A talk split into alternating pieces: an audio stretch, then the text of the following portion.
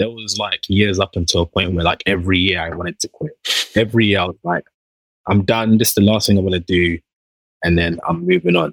But then I think that might be God's timing. But it's like every time I'm ready to quit, I get put on another project. On today's episode, we talk to an award winning screenwriter and producer. He's someone that operates behind the scenes, someone you don't hear from often because he hates things like this. But you've seen his work on TV, on digital, and on film. And because he's my little bro, I dragged him out here to come on the podcast. He's a co founder of the production company BWNG. No fewer than four of his productions are currently broadcast on TV, airlines, and streaming platforms in over 80 countries. His work has seen a growing client list from Netflix to Warner to BFI to BBC, all working with him. And he's got so many new projects coming out this year.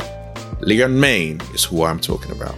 And in today's conversation, we discuss the lack of black talent. We talk about him being an introvert and using that as a way to express himself creatively and communicate with the world. We talk about being about the work, not about fame, not about the individual, but being about the work. And that is so radical, especially in the day and age that we live in, where it's all about chasing social media fame. And he's like, nah, I'm not about that. I want my work to shine for itself. We talk about dealing some difficult moments in his journey, despite the outward success, and he keeps it real, raw, and vulnerable. Discuss regrets, focusing on what's important, finding it challenging to celebrate himself, which is why I kept on guessing him up. And we delve into so much more. This is a great conversation. Just sit back, relax, and enjoy as we talk to Leon Mayne. I'm gonna have fun with this because I don't get a lot of chance to grill him, grill my boy like this but I am because I've got the award-winning screenwriter, um, producer, creative director, whose client list is is, is ridiculous, and it's and that's that's a bit small. You know, man's got Netflix, you got Trace, you got Channel Four, you got BBC. You got Warner Music, you got BFI, and he runs Brothers with No Games, one of the co-founders of that amazing brand that we're going to talk about. And you've seen his work on TV, you just don't know it was his work. So I got Mr. Leon Mayne in the building. How are you doing? I'm very good. Thank you. Thank you for having me for one. Appreciate it. Obviously, I've been listening to the podcast for a little while now. And so I was waiting for my turn. You know I was waiting, you know. Listen, I told Leon to come on time ago, yeah. Leon didn't want to come on. So now trying to tell me that I was waiting. Get out here, man. you know what? I public speaking or anything of this nature has always been it's never been me, but I do love what you're doing and I appreciate it a lot. So I was, I was happy to come on. And also, I will say this, Shelby, right? And thank you for reading off that list. That was quite nice. But as much as, like you say, those things, I always have put myself in the still developing, still getting there. So being a leader, I've never really thought of myself as a leader. Maybe because I kind of like compartmentalized in a way that it's like you have to be in specific places to be a leader. But yeah, maybe it's a very stereotypical way of thinking. Yeah, I think it is. But, um, Let's start with, if we go back to what you guys did with Brothers with No Game. That was way ahead of the curve, especially in the UK. Because in the US, I guess the best similarity would be Issa Rae and what she had on YouTube. Her show there was very similar to what you guys were doing BWNG. It was just a different country and different, I'm going to say people picked it up and moved to it differently. But in terms of groundbreaking work, Brothers No Game was revolutionary and that was leading the game and that showed the path and the way for a lot of things that have come since. And that's just one example. I appreciate it. That's true. I mean, that is it's a good point. I think when we first started doing that, and I'm sure we'll go into it in the conversation, it was kind of like there wasn't any plans for it from a long term perspective. It was more a case of how do we cater towards the fans who have been following our blog for a little while. Let's try and um, give them some more form of entertainment I guess again, because I didn't have the mindset of like, I'm going to lead this revolution of black programming or I'm going to showcase us in a different light. It was more a case of I just wanted to make something dope. It was kind of like a foundation anyway. There's been a lot of conversation about, I guess, there being a lack of like well, there was a conversation about there being a lack of black talent on screen. Still there, bro. And don't don't. Yeah. it's still there. behind the screen, and like you know, a lot of people were very appreciative of us because we were showcasing, well, yeah, black people in front of behind the screen, but certainly black love and dark skinned black women was a, a, a major one as well. And I've never really been one person to like promote that aspect of it just because it would feel like we're doing something for a particular praise or for a reason. Because being around like three dimensional black women and three dimensional black men, etc., is something that I'm used to every single day. So I didn't necessarily feel like I was doing a service. It was more a case of like just showcasing what we're about and what we do as opposed to, hey, look at us, this is Black Love, or we're actually showing black women on screen. It's like that was the foundation for us anyway. We were already going to do that anyway. It's about whether the project was good or whether we were kind of like serving the audience from an entertainment perspective as opposed to trying to make a statement. I take it on board. Don't get me wrong. Like I didn't dismiss anybody that says those type of things, but maybe it was just a mindset going in of like I just wanted to make something dope as opposed to I'm trying to fulfill a particular purpose. Where did that inspiration come from to be able to set that up? Because when I go back and bear in mind, I've known Liam for probably about 20, 21 years now. So don't worry. I'm not going to expose you too much about what you were like back in the day. But, um, but way back, you were like, you studied what business and management at Brunel. It wasn't media. It wasn't entertainment. It wasn't anything down that, that particular path. Well, you know, Shopi, as you and I both know, we are from a beautiful continent called Africa. and we have parents who have a particular mindset of sometimes what you, well, at least back then, what you should be doing. So creative writing was always something that I enjoyed. It was like a side hobby for me. Like I loved being able to express myself that way because I was quite quiet and an introvert. So writing was my way of kind of communicating with the world and it was quite therapeutic as well. So right, let's to gal them. I'm just saying, but yeah, carry on. Yeah, for the girls. no, I'm joking. I'm joking. It really wasn't that. I, it literally was because you know we'll we'll get into that in probably another part of the conversation. But yeah, I generally speaking always felt comfortable writing stuff as opposed to speaking. And again, it was just a great way for me to express myself. When it came to making a decision of what I was going to do at university, I had a conversation with my mom, and you know we broke down you know what the kind of I guess potential occupational route that there could be for if I did, you know, creative work as opposed to doing business management, which is something I enjoyed as well. Like I did enjoy computing. And so I opted for computers, but I never stopped writing though. That was just something that I loved doing. So I ended up doing that. And then maybe two years, maybe even one year after I had graduated or I'd finished Brunel, there was something that was just itching in me. Like I've been writing for all this time, like behind the scenes. Like I remember I had a wall of poetry even in my uni room, and I was like doing these little short stories. But I had this like itching to do something that was kind of like on a bigger scale rather than just in my room. I teamed up with Maz, another guy that obviously has been on the podcast and good friend of both of ours, to do this uh, user generated media site called P Bleeped. And it was literally for us to write about whatever we wanted from politics to relationships to sports and stuff like that. And that was just fueling my energy more than anything else. Because it was reaching a wider audience, I realized from then that, you know what, this is kind of a calling or a purpose for me. Like it's not just a hobby, it's something that I really, really want to do. And so that's what made me venture into creative writing. Then Brothers of No Game was kind of a spin off of that user generated media side that we did because we were writing quite a few relationship posts at that point and people were really taken towards it. I think a lot of our traffic went towards that. And so Brothers of No Game was kind of spawned off of that, and then the rest is history. When you guys started writing and doing writing for P Bleep, you did it anonymously. Mm. Why was that? P Bleep, I, I don't know if P Bleep was anonymous. I know Brothers of No Game was. I can't remember if it was anonymous or not, but if it was anonymous, it might have been because we were very, I wouldn't even say controversial, but I think we were very open in regards to the things that we were talking about because P Bleeps was supposed to be like it was supposed to be called pissed as in angry. So it was kind of like our generation being able to say what we wanted to say without having any uh, filter. I think maybe that's why we had aliases back then because there was a lot of people reached out to and by the time we'd hit, I guess, our peak, we had maybe 20 people writing, but the idea was supposed to be user generated, so anybody could write it. We just had to make sure that we filtered in to make sure the writing was good enough. Not that we knew anything back then anyway, but yeah. But yeah, I think was just kind of being able to have no filter and have the freedom of like, okay, cool, write whatever you want. Obviously, not too controversial or too crazy, And then that went to the same to Brothers of No Game when it became just four of us. And I think when you talk about things from, even if it's from the male gaze, male perspective, and you're being very honest and in your truth, there are certain topics that you touch that might be quite sensitive. And so some guys who were probably in relationships at the time probably didn't want to be seen as dudes that like talk about specific things whilst in a relationship. But I think when we first started, we were all single, I think. Yeah. Apart from one of you.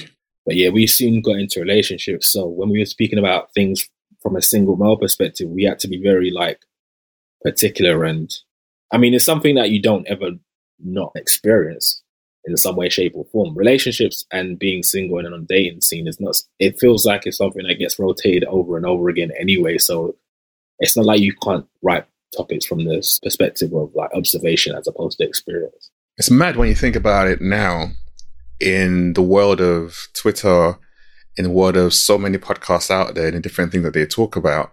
Like what you were talking about, Brothers in No Game, was actually, in a sense, tame comparison to now, number one, but it was actually more real. Yet, even in those days, you still had to be a lot more sensitive and be like, oh, we can't, we can't necessarily say that put that out there. But I think one of the reasons why it blew up so much because it actually resonated. You were saying what people were really feeling and you were expressing it in a way that connected with people because normally speaking, a lot of the writers that you see or you hear from weren't from the culture, weren't from the background, and therefore they couldn't relate. But the stories that you were sharing really, really connected with people, which was why it blew up the way it did. Yeah, no, you're right. And it's something that I saw straight away from, you know, the guys who I ended up dealing with, Maz, Paul, and Henry, is that whenever we were together or around people, we always had different perspectives on life, just life in general. It was what we call edutainment. So they were quite educational, but also very like accessible and funny. And I just thought we it would be great for us to put this on a blog or a space where people can access it and personalize themselves a bit or resonate with it, as he was saying. And when it ended up being on the blog, I think the first thought was that it would probably be a lot of guys that will relate to it because it was kind of like the male experience. But we realized that not only was it more women that came on the blog, but it was international straight away, which is something that I didn't really fathom at the time. Like I didn't think that there would be so many people from so many different countries that could relate to the stories. Obviously, there are certain things they had to Google, like Peckham and Heskey or something like that. But in regards to the engagement, it was kind of widespread. And yeah, the accessibility of it was kind of like you said, us being very, very truthful about the experiences that we went through or the observations that we had. And also it being accessible from the standpoint of like it had to be funny as well. I think sometimes when you talk about specific topics, the truth can kind of get like misconstrued if you're very forthright and aggressive, etc. Whereas we always try to make light heart out of it whilst like it's edutainment, like I said, it's being educational, but trying to be light-hearted out of it as well. And so people were able to access it a little bit easier from that perspective. I'm always around very, very funny people. So it was just about putting those little elements of jokes and being able to make fun of yourself in the situations where you failed when it came to women allowed men, especially you might have like a wall to access and be like, yeah, it's true. Do you know what I mean? And women to be like, oh, these guys are sensitive. It's true. But like, you know, what I mean? you know.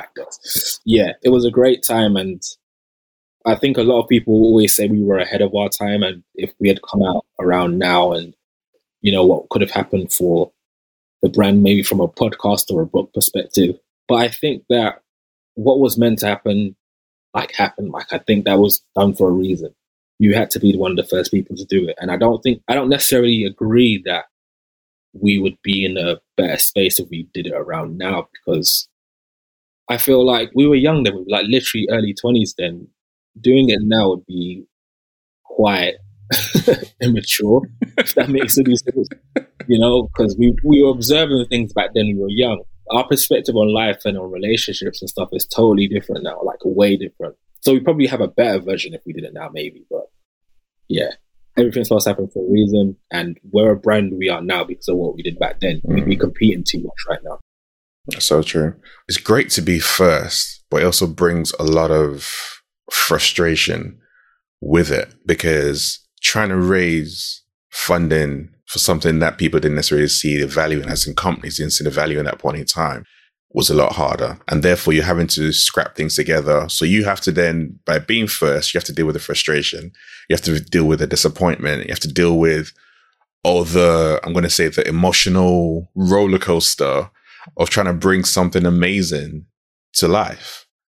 And how was that? How was that for you guys? How was that for you actually? From a financial perspective, it was hell because we started the blog as a hobby, right? So it was just something that we did on the side. It was fun, um, reaching out to fans, so on and so forth. But as time went on, we realized that this is going to be something lucrative. We've got a massive fan base. We, we had a million unique visits um, under a year, and we were just reaching a totally um, different demographic than we expected. And so it was like, what do we do next? But because it was a hobby and we didn't necessarily have like a three year plan, even a one year plan, we didn't really know what to do. And it was quite demanding of us to kind of deliver every single week when there wasn't any financial incentive or business incentive. And when we did start reaching out to to people, there wasn't uh, one of the main things that we wanted to do with the blog anyway. I mean, we'll go into the web series with, with this question as well because I think it fits that more. But one of the main things they wanted us to do was like reveal yourself because we were aliases then they wanted to be like, your blog needs a face and name. And I get it in hindsight, but I always want to do things that and work with people and put them in the most comfortable position as possible. So if we start off as aliases and that's what people are comfortable in, we're going to continue as aliases. And maybe part of the mystery and the excitement from readers is the fact that nobody knew who you were. Other than obviously our close friends, but nobody knew who it was. It was more about the work. And that's what I've always been about. I don't particularly care for the fame. It's more about the work, right? So that became a point of contention for us for a really, really long time, and we weren't able to do lucrative deals out of that. Going into the web series aspect of it, that was difficult because we had a lot of obstacles from being black filmmakers and trying to push through an ensemble black cast onto television. That's where that difficulty came from. We were met with a lot of uh, what's the best word to use? It's not racism. It wasn't racism. What it was, it was ignorance, I think, because we're in a Web3 space where being accepted and quote unquote heralded by fans around the world for our work and what we're doing. But going into television, it was like, well, I'll give you an example. Production company came across our work and then they wanted to co-pro with us to develop the series for television. And the first thing that they said when we came into the room was, we love this show. You know, it's, it's got the potential to be a hit, but we're not too sure about the idea of doing four black guys. Like, well, why? They said, oh, it won't appeal to a family in Mansfield, for instance. And I was like, it's not a family show for one. It's about four guys going through a quarter life crisis. It's probably going to be for a younger audience anyway. I mean, he's like, yeah, but I'm just not sure about and a black ensemble cast. Have you maybe considered making it three brothers and maybe two of them be white? And I was like, what? Like my my face is very transparent in meeting the show. So I remember I was with Paul. I was like, Paul's got to take on the reins in terms of the rest of the conversation because I just blacked out and I was like, I can't believe what I'm hearing. I just couldn't take it. So yeah, we faced a lot of those difficulties at first. Obviously, times have moved on and it's much better now. But back then, it was kind of like, from a financial perspective, trying to improve and get things over the line. It wasn't impossible, but it was very, very difficult. And it definitely took its toll on me from a personal perspective because I was beginning to put a lot of my eggs in the creative basket. You know, I I'd done the whole business and management thing and finished uni for my mum, but now like this is for me now. I need to move into this space and it requires a lot of um, hard work and graft, especially as you're a beginner. And I didn't study it as well, so I had to really show and prove. But it was very, very difficult from a financial perspective because, on one hand, you kind of have to dedicate a lot of your time when you're beginning stuff to go into the next stage. But on the other hand, you have yourself to look after, you have family to look after, and if you're in a relationship like I was, I had a partner to look after as well. So it's quite difficult from that perspective, juggling the juggling the two.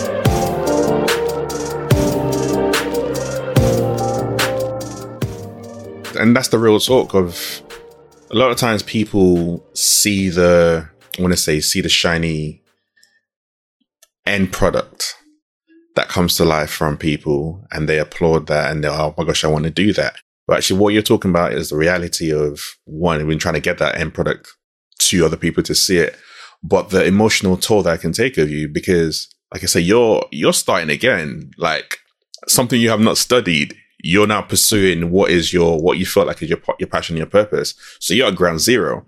So you're trying to build that. Then you're trying to build a brand new company in a space and a place where people don't really understand or get it. So you're dealing with that. And then this thing that you guys had, which was just supposed to be a bit of fun, has now turned into something serious. So now, obviously, the dynamics in the relationship is also going to change because now it's not a bit of fun anymore. It's now business. So you're dealing with all that, that stuff, and you now got your relationship that you're in that you're also battling. It's a lot that can really, really bring a person down, to be honest, because you're just giving out to different spaces. And therefore, there's no time for you to be able to recharge and replenish. One thousand percent. And God knows like how many times I've been down during that period. It was very it was a very depressive period, even though I had a lot to like live for, if that makes any sense. It's a luxury to a degree in terms of having friendships and having a relationship and having a quote unquote business to a degree. But when things aren't going your way and you can't control them or compartmentalize them or it's hard to give equal or a structure structural level of like priority to them, it really takes its toll and it's extremely difficult. And I wouldn't wish it on anybody. I'm sure a lot of people have gone through it anyway, but I wouldn't wish it on anybody. It's tough. Um, so that was a it was a weird period of my life where I knew what I wanted to do, but I didn't know how to control. I guess uh, well, I couldn't control the destiny of it because you know certain things are out of your hands. But I think things that I could have been in control of, I, it, I didn't do as well. I did lose like a friendship for a period of time because of it, and it definitely took its toll on the relationship as well. So yeah, it's something that I like even to this day I think about a lot in terms of would I do things differently. And you know, I think maybe for the last year and a half, I'm in a very good space now. But and I think, you know, people always say, oh, you have to do these things and you have to make these sacrifices in order for you to get to this particular position. When you look back on it, you'll realize, okay, cool. But if I was asked if I would do it the same way over again, I'd say no. And I'd be happy in that regard because I think lockdown kind of proved it to me as well last year. Was no, sorry, we're in 2022 now. Jesus, two years ago, man. Man, that's crazy. When we went into lockdown, I think that the because you, everyone was kind of in the same position, but also you had to just relax for a second because you couldn't go anywhere, you couldn't do much for some people, you know, work wasn't happening. And it enabled me to really kind of think about what's important in life in regards to, you know, friendship, family, health, uh, spirituality, if you subscribe to it. And I was able to like build myself much more last year during lockdown and things started to happen as a result of it. When I wasn't thinking too much about work, all of a sudden work just flew itself and flung itself at me.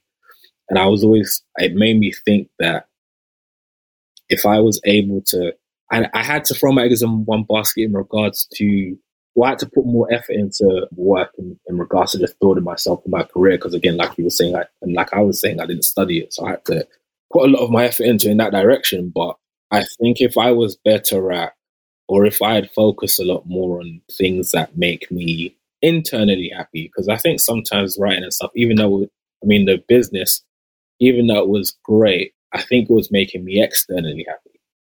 I'm happy doing all of this stuff. I think stuff like family, friendships, relationships that makes you internally happy. Like that's something that's like it's a, it's, it's a soulful connection. It, very, it feels very visceral and, and metaphysical. And I think I was like focusing a lot on the external happiness. And I think if I just had a better balance, you know, it would be better. So I always think about that. And if I if I had a chance to go back, I would hundred percent put more effort into being internally happy.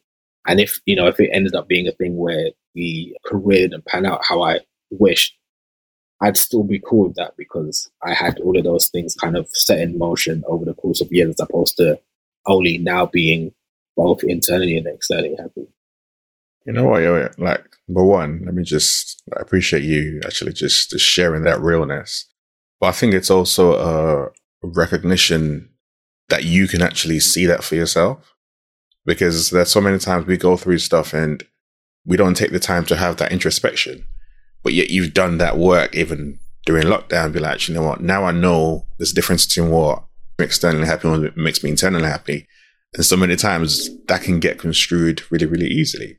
So for you to be able to actually define that and then be like, now I'm in a better place. And interesting enough, as you said, once you got to that spot, things started to open up and things started to move and shift differently because of how you were approaching life. Because now you had that, I would say all the time that it's very easy for us to give externally, but if we are running on empty, what we're giving from? And therefore, it's a lot harder. It feels so much more harder. But yeah, if we're doing things that fill us up and we're giving externally, because we're being replenished, we're giving from a place. There's something we're giving out. And therefore it makes whatever we're trying to do so much more, a lot easier. Not always, but easier sometimes. And that's how it can be.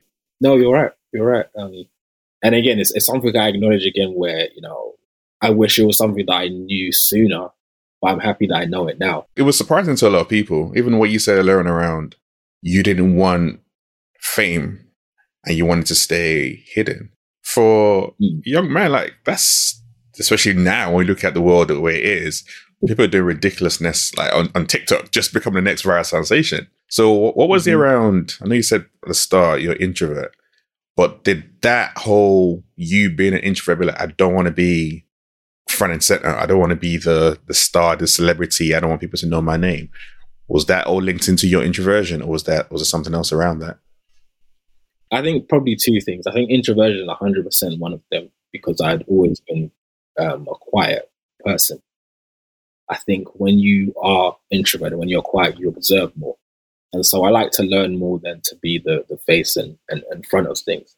And I think you, I think being quiet means that you end up having your own like likes and dislikes and hobbies and stuff. So anything to do with like being loud and center of attention or even going to going as far as like having meetings with people just for the sake of having meetings like i don't like that i like things that feel that have a little bit more structural like are a bit more compartmentalized or deal with action rather than anything else i think it's just that's what's kind of led into to me not wanting to be overly famous and just like it's just that introversion of just like i just want to do the work and i just want to be paid for it I think another thing is, I think it might have been a family thing as well.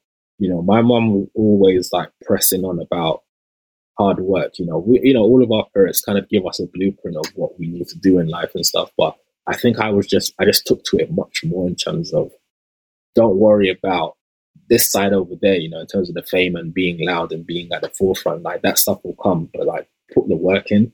My mom proper instilled that in me. And I think that's just something that I took on both consciously and subconsciously.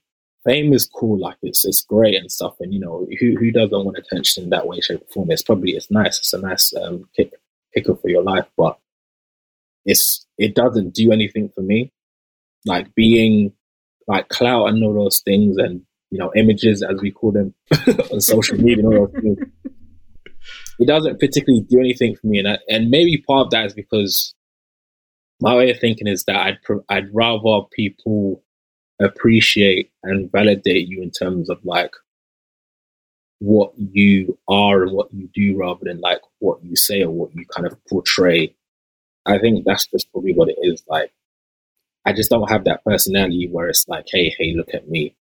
Like, I haven't even got a proper digital footprint. I only just now showed you like have done a website. I've only just done a website now where it's like, okay, cool. Like obviously I've got social media. You you know, you've been on my social media, but I barely post. And then on Twitter I like do articles every now and again. I might say something outside of TV and film, but yeah. But yeah, literally I went on Squarespace this month and finally did a profile and I'm only doing that because it's just easier for production companies and whatever to see what I've done and what I'm doing. So it just makes it easier to sell who I am.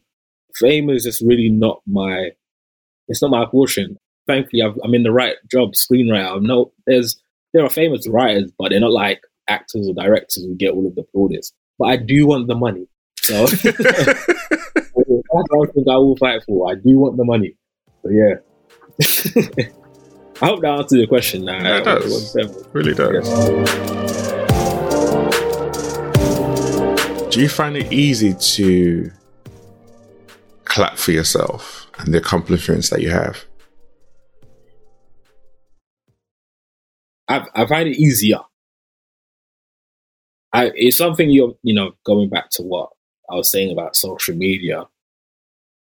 There are things that I've done, and there's things that I do that I never speak about on socials. Like I don't, I don't really post it, and I think maybe it's not from a place of embarrassment or anything like that. I think it's more a case of like I'm still learning, I'm still developing. I'm not at a place where I want to be yet.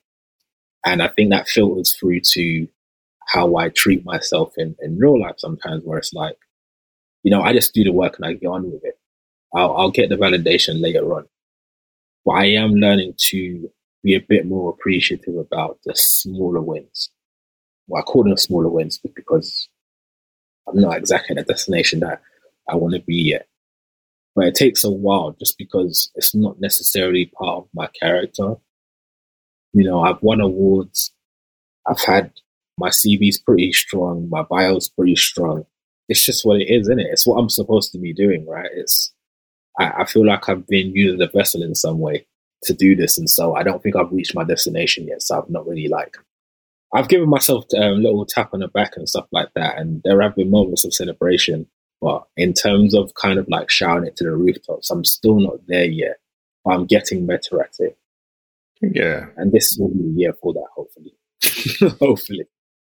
And this is part of, I guess, my process of also doing that with you because I completely agree with you in the sense of it's not about social media or it's nothing about external. It's, I guess it's more around the internal reflection of you and your journey and navigating through, like you just described, a very hard, difficult period of your life, which was which you like you went through like depression and stuff like that, and you had to come out of that on the other side. And for you to be able to look back, like this is how far I've come, this is what I've done, even through that difficult period, and now that I'm a lot better, and I can go on and be and do much more. But I want to just give myself a pat on the back and be like, well done for doing that. I know what it was not easy, but you made it through and you can keep on going. There's an element of that validation that's internal that fills you up. But it's hard to do. I'm saying it. And I can tell you, I find it hard to do. so this is not sometimes people just say it out there, but also recognize the importance of being able to do that and to be able to clap for yourself. But everyone else, they can do what they're doing externally. but for you internally, to be like, yeah, like, well done for doing that. No, it's true. Probably the easiest way for me to do that sometimes is like during prayer. Even though I'm I'm just grateful for the day and stuff like that. I think it's easier for me to do it when I am speaking out loud if I'm by myself or if I'm on a on my phone or writing things down, like writing things down is good as well. Like it's great, but I think when I'm speaking out loud, it's easier for me to be like, okay, cool. This is something within me that I can say. It's just it's not something that comes natural to me to be to big up myself. But I'll get there. make sure I'll get there. I'll make sure I'm on the on the right side of confidence and arrogance for sure. What would you want to see happen in the industry, especially in the industry that you work in? Like in film, TV, behind the scenes? What would you want to see happen in the next year or so? Ooh, how long have you got, Sean? I think we're in a pretty decent space. You know, if I think about television, I think television is probably in the best space it's ever been just because of the amount of opportunities that you can have across streaming platforms and networks and channels and stuff. So I think that part's cool because it's like a golden generation of television that's like not stopped for the last decade. But I think within that, there's one thing that I was talking about earlier to today to a producer friend of mine. For writers who are maybe not as well known, I don't even want to just like compartmentalize this to just being like non-white people because white is white writers as well. But to writers who are not like very well known, we're all competing for a spot on television, especially even in the UK. We're all competing for very limited amount of space. Sometimes we'd be competing against each other, competing against big names, competing against production companies, but there's a new force in the industry now that we're competing against. Oh, I'm sorry, writer performers as well. There's even a mad one where if you are a writer performer, you probably have more of an opportunity to get your project created than just being just a writer. But there's a new wave coming in that is like the biggest force route right now, and that's IP. So a lot of projects are being made off the back of an original podcast or a theatre play or a book. And they're like, that's the hot property right now. If people can get their hands on something that's already kind of like in the hemisphere in the wave via another medium, that gets an opportunity before kind of like screenwriters get an opportunity to give a, an original idea. And I just wish that there was a bit more of a balance because a lot of channels claim that they want to bring new, fresh writers through, but a lot of writers are still not being given the opportunity to like showcase their chops, and they're losing out now to influencers, to people with IP and stuff like that. I don't know if the reverse engineer is the right term, but it's reverse engineered like the idea of what it is you're supposed to do to get onto screen. Now it's like you don't need to be a screenwriter, you don't need to write scripts anymore. You just gotta be famous or do something else in order for yourself to get on things. So I wish that get on on a TV channel. So I wish that was balanced out a bit more. Maybe it is balanced out a bit more and I'm exaggerating, but it feels like, especially as somebody who currently works in the TV industry, like literally behind the scenes, it feels like that is a bit more of a IP is much more heralded than your working screenwriter. So I wish that would kind of change. But in age of, like you just said, of, of streaming and you've been able to create things for YouTube a lot easier now and a lot cheaper now. How much does the industry still, or do writers still need to go to the industry and those different houses? Wouldn't it be better if you just created your own thing and started to put it out there?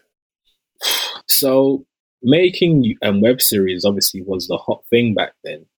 Now it's not as hot only because there are so I mean, one, it's been done before, and two, like there are so many different mediums now that people can catch content that they don't feel like they're not being seen. But with web series, the thing that people sometimes forget is even though you get to make it for cheaper, you still have to, for the most part, if you're trying to make one that can get seen by a few people, you have to put some type of money and energy into it. And it's not always easy to get that funding to make web series and to have the team around that web series and kind of get it out there. What has been lucrative though for me in that space, and it's something that I would encourage people to do if they are making web series, is if they had to make one web series, potentially make it and then distribute it to different territories because there are a lot of streaming services out there that are they're not on the same level as Netflix and Amazon, so on and so forth in terms of numbers, but in terms of actually having an audience and a platform that will buy and license your project year after year, there are loads in Africa and in Europe, North America, everywhere basically. And that's where I've made some of my bread and butter in regards to being able to distribute a lot of our projects in different territories. But yeah, going back to just make your web series, I think, yeah, I think that is, that's definitely a viable option. But in terms of the scale that maybe you want to make your show, it might not be the same. Like if this writer is writing a sci-fi project, it's very unlikely that they're going to be able to do, do what they can do on TV in, in a web series if they are doing an action project. You know what I mean? So if they're doing a lower budget rom com or something like that, then potentially. But if it's on a bigger scale and you want certain actors attached and stuff like that, it's harder. Web series is kind of like I treat it more as a resume. And yeah, it's a great example of what you can do. But I think in order for you to get over the line, you know, television and streaming services are a bit easier. But I don't discourage anybody from making a web series because I think it's like some of the best ways of showcasing your talent. And you'd be very surprised what can come off of the back of it.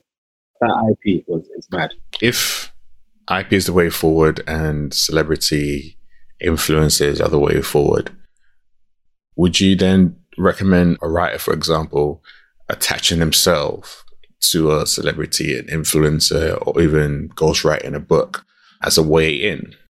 I would say as an option. I wouldn't say as a number one option. I think writing a book is great if you want to write a book and attaching yourself to a big name actor, maybe not so a celebrity or an influencer, depending on what type of project you want to make. But attaching, which I mean, attaching yourself to an actor is hard, but attaching yourself to somebody where you can make a product out of them is always good because it's a good way to package yourself or package your idea or package yourself within the industry. I would give it as an option. As somebody who is very traditional in terms of screenwriting, I'll never give it as the number one option because I'm very much champion of people who just want to create their own content. I mean, not to say that you can't drain other instances and make content, but I'm always going to be a champion of screenwriters because I feel like there are so many that are being overlooked as opposed to other writers who kind of are there for clout or because they're friends with somebody. You know, I don't want to get too controversial on it, but I do think that it's facts. Yeah, I do think quality is being kind of like replaced by clout and numbers. Numbers obviously are a good indicator of whether somebody has got fans and stuff, but there has to be a time now where it's like you as a commissioner or you as a channel, you're looking at a project and you're like, I love this project because I love this project, so I think it's great, not because I don't love this project, but this person's got numbers, so I'm going to put it on there. Because it's like you're not really doing your job anymore. You're being quite lazy now. Which you know, a lot of people are doing now. You know, they don't want to put in the work. It's like, all right, cool. This person's got numbers. Yeah, let's get on board. This person's got BAFTA. All right, cool. Let's do that. So I think kind of like putting our excitement onto the commissioners is something that needs to. I want to see a little bit more in the industry where commissioners are excited to. Maybe they they are, but they want to take things on board just because they love them. I would love for in this country for there to be more stories based around our age group. And I've, I've been shouting this for years. I, I think that in the UK, in this country, it's getting better, but in this country, I think you have two major age groups that they cater towards 16 to 24 year olds. We don't count CBBC and a lot of things. They've obviously got their own. Yeah, the picnics have got their thing. That's good. Nevertheless. Yeah, yeah, yeah. But like when you get to some of the, I guess, the major channels, you have there's 16 to 24, and then you have family. You might, or you will say 40 over, but we'll say family. But that middle ground, those God knows what it's called now. Are we Gen Z? The millennials, yeah. Millennials. So like late twenties, early thirties, mid thirties, or whatever.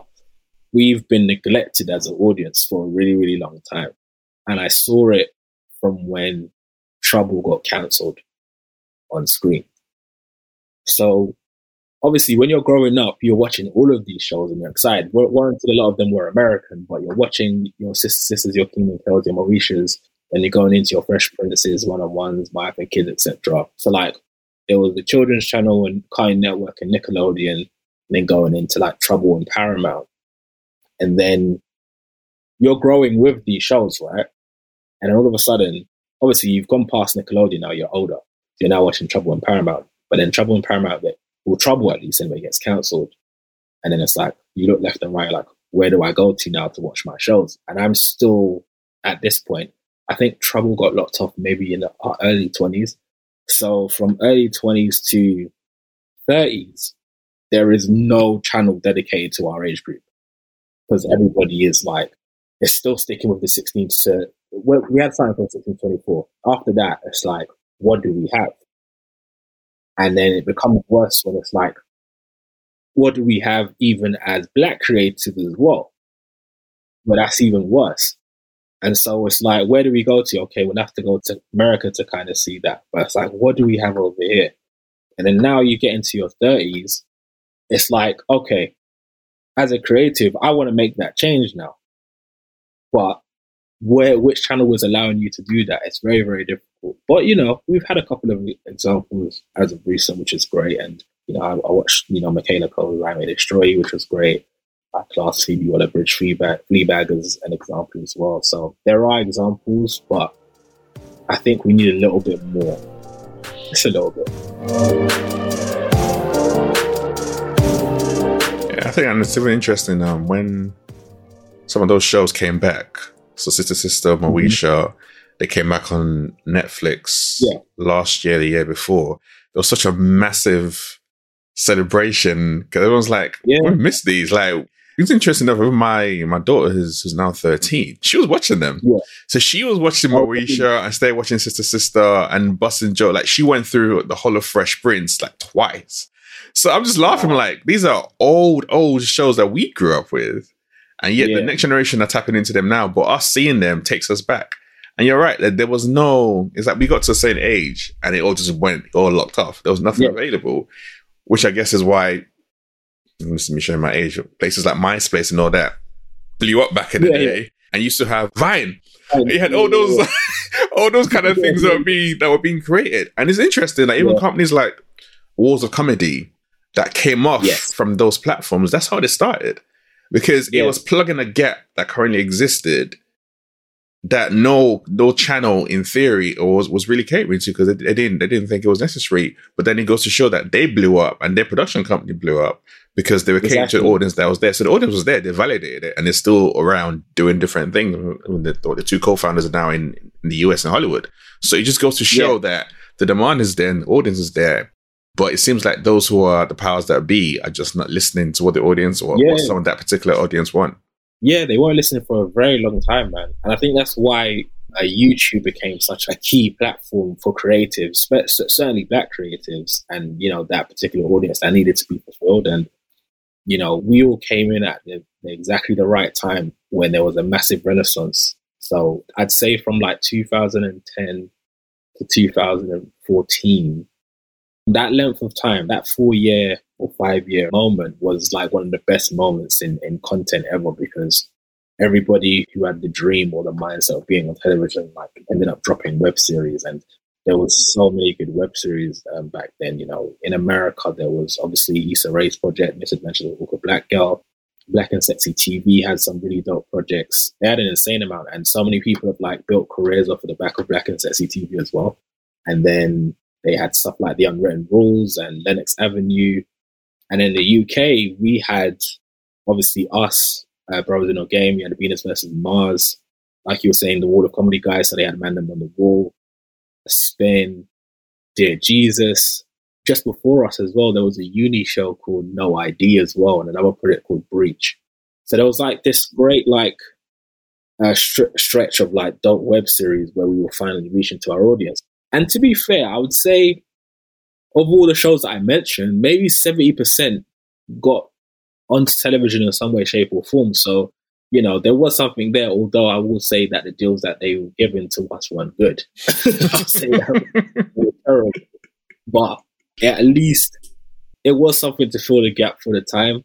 But, you know, you can always counteract with the fact that, they, you know, the deals that they did give weren't good. And so they still weren't given the effort that was needed for us to be fulfilled as audiences or as creatives going into our mid to late 20s, early 30s it's getting better, but it just needs to move at a faster rate because America are like way ahead of us in regards to that. Do you think there's anything that can be done to change the UK in the way that they are thinking about filling that gap in a way that exactly what you talked about with screenwriters and focusing on actual screenwriters as opposed to celebrities and influencers? Because I understand why, from a commercial perspective, they're chasing the money. Like the influencers have an audience, therefore, whatever they put out there, the audience are going to lap up, and therefore they can sell adverts. Cool, makes sense. They're commercial business, but then there must be an element or budget or allocation that says actually let's focus on making some great shows. Do you think there's something that can be done around something like that? Yeah, I mean, and you know, just to go back on it, I don't, I'm not saying that there aren't shows that are being developed or created that are from just straight from screenwriters. There are there are loads, but it does feel like there's more of a hunger for like IP and people who have numbers. I mean, it's something that gets spoken about a long time. But there's two things. I think bravery for one. I mean, it's not even brave to just say we want to make original shows and ideas with with writers. You know, it's not brave to do that. It's normal. So I think just going back to like wanting to just make amazing shows, it's not a brave thing to do. Why not? be doing it. It's brave though because you're not chasing the money, so you're not you're not doing what you're supposed to do from a corporation perspective. You know, the reason why I say it's not brave is because like it should be something you're doing in the first place, right? So, as a part of the uh, broadcasting responsibility is to make dope shows. It's not necessarily just to be like, I know this show is going to do certain numbers because a person is in it, not because the show is good. It's only because this person is in it. I don't think that's good for like filmmakers, creators in general, because it's like it sets a precedent of like you don't have to be, you don't have to make any. I mean, you know, it's, it's good is subjective, but you don't have to make projects that are of particular quality in order for you to get into this particular space. You just mm-hmm. need to be famous. You just need to be a name. So, so I think like bra- bravery, you know, I, we'll call it bravery for now, even though I don't think it's brave. But yeah, be brave in terms of like what you want to commission.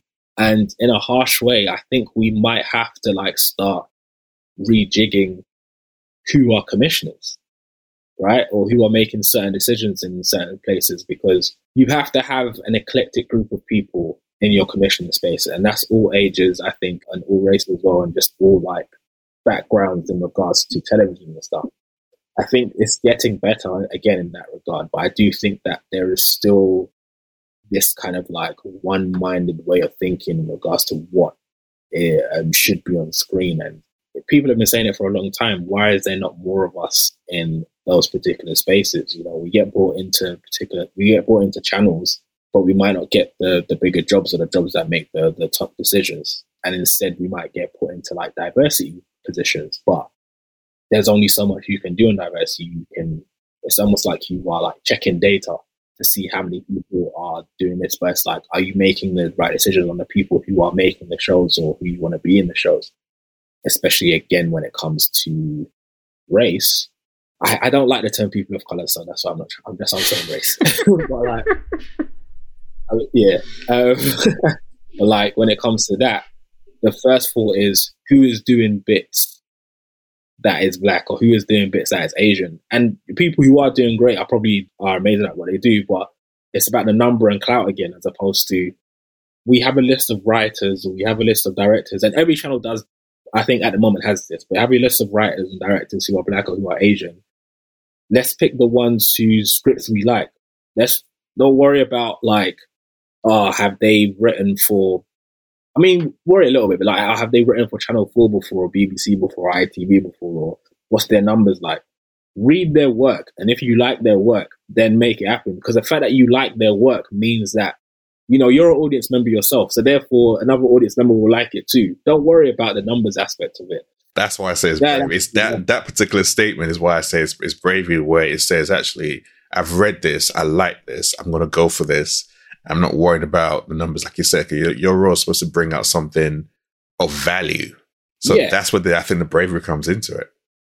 Yeah, and it's not to say that they can't be balanced. Of course, there are some shows that not every show needs to be a Golden Globe nominee or, you know, you know what I mean? Like, it's fine to have that balance, but I just think the industry's kind of lost, it's lost its way a little bit in terms of who should be kind of creating stuff for the screen it's just lost its way a little bit. We don't have a lot of channels anyway, so you're not only competing against the people in your industry anymore, you're competing against people outside of the industry that are giving giving projects ahead of. You. I feel so sorry for presenters right now because you might not get a look in because this person used to be a pop star or this person is doing bits on social media as a comedian and you know as a presenter you might not get that opportunity because you're, you're losing out to somebody who's got a bit of clout it's tough out there, Shelby. Mm. nah, sounds like and the entertainment industry always is, isn't it? You're always battling against some elements. So whether it's your race, whether it's your gender, whether it's popularity or fame or whatever, you're battling against social media. There's so many different battles you're going through. So that's why that even that tenacity to keep on going is it's one to be applauded. And that's why even you sharing your journey of actually, you know this, this is the realness behind the scenes. It can take its toll on you so that people don't get sucked into thinking it's all, it's all glamorous and it's all glitz. Like, nah, like, this is battle. If you do oh, make oh, it yeah. through, you're like, yeah, I made it through all of this, but it is not always going to be easy. No, it's great. It's perseverance every year, man. There, there was like years up until a point where like every year I wanted to quit. Every year I was like, I'm done. This is the last thing I'm going to do. And then I'm moving on. But then that might be God's timing. But it's like every time I'm ready to quit, I get put on another project. And that wow. project will take me into the, yeah, it will take me into into the new year. It might even be my own project that I'd promised that I'd finish for somebody, and then it will take me into the new year, and then I have a little bit of optimism again. Now, like it hasn't happened for the last two years now, but I think for like a five year stretch, I was ready to quit every single year, just because it was just long sometimes. I remember being asked what kept me going, and I think it is that perseverance because relevance is part and parcel of us as creators, but it's not a major part for me. I, I always want to improve on every project that I make. in some way, shape, or form. So I'm deterred by whether the, the project I make I'm making or I've just made is successful before the last. The, the most important for me for thing for me for that project is that I've improved on something from the last one. Like I always have to feel like I have to be better every single time. If I'm writing, whether it be in terms of like structure or developing characters or being a bit more fine tuned with story, etc. Like I always feel as long as I've improved on something each time, I'm moving towards something. But yeah, I think perseverance is a major thing where I know how good I am, and so I know the next project I do, I'm going to improve on something. And that's kind of what gets me a little bit excited to kind of move on. And sometimes if you think about work from a selfish angle, from a point of self where you're improving yourself, everything else doesn't matter as much. So, okay, at this present moment in time, I've not made it to where I want to be. At this as an example, but if I look back on the projects I've done this year, I've really improved on this. I've really done well with this.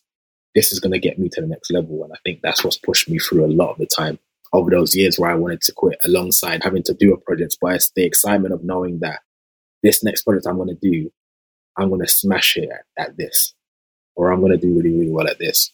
And it's something I've poured into a lot of people as well, where it's like, on that next project, what will you do that's better than the last? So how do you feel you can improve on the, on the last one? And I think that sets you a new task of okay, cool, I'm going to do this. Mm. And that's probably what's going to be going a lot. like that. Persistence and progression in that pursuit of growth year in, year out, which can drive you forward. And um, it's really amazing.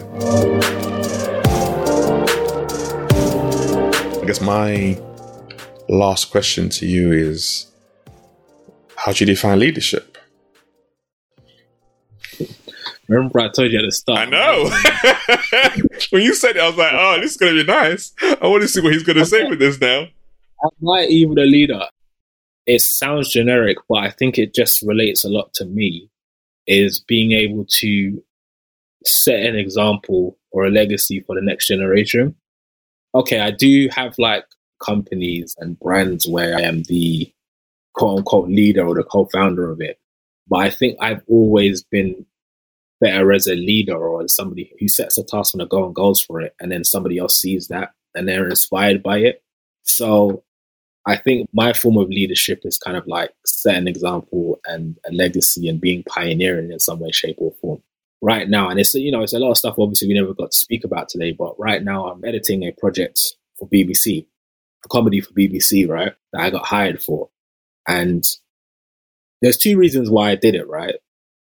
The first reason is because I like the project. Because I'm not a script editor, I'm a writer, really. But I wanted to script edit this. One, because I like the project, but two, the person whose project it is, the reason why they made this project is because of Brothers with No Game.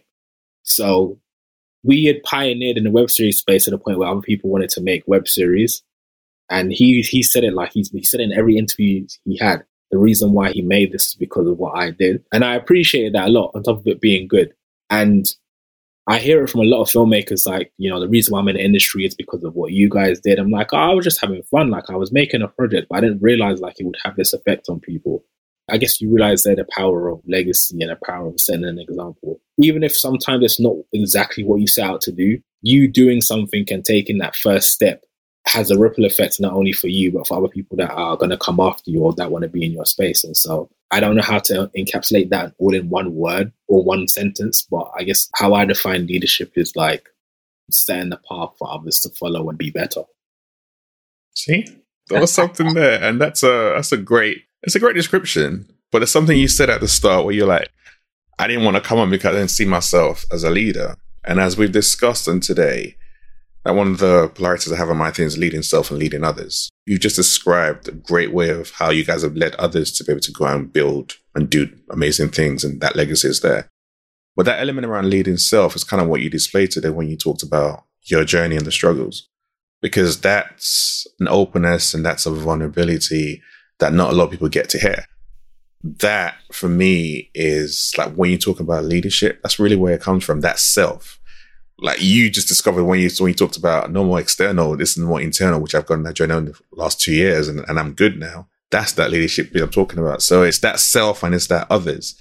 So whether you you recognize it or not, you're naturally doing it anyway. You're naturally sharing your story and encouraging people to be able to check themselves and look at what's going on around them and recognize certain things with your vulnerabilities that you open up to. But then the work that you're also doing is speaking for himself. So you're leading and you're leading, bro. So just recognize the fact that yes, you're you're a, you're a leader, man. That's what you do. I appreciate it, bro. That's yeah. Okay, I'll, I'll take that on board. I'll, I'll shout it out loud. nah, it's um, definitely been a pleasure, and like I said, I know I know you don't do things like this normally, but you know when your brother's calling you, you have to come true and do what you need to do. So absolutely, I, I want to say well done, bro, man. Like I listened to the podcast because I'm subscribed to your podcast. I came across the uh, podcast with the guy who used to head Comedy Central. Oh yeah, yeah. I ended up listening to like all of the podcasts, and it's just great, man. It's dope. Like really, really, really good what you're doing, man. And I appreciate it a lot. I'm tuned in and locked in every week now to every week when you're releasing it to to listen to it. And my, and my missus is there too. She's enjoying it. I definitely appreciate it, man. I appreciate the support. Like I said, like I've known Liam for a long time, and he knows a lot of my secrets. And um. I, I, love the journey that we've all we've all gone through. But it's amazing to to see what you're doing now, and to see even what's coming down the pipeline.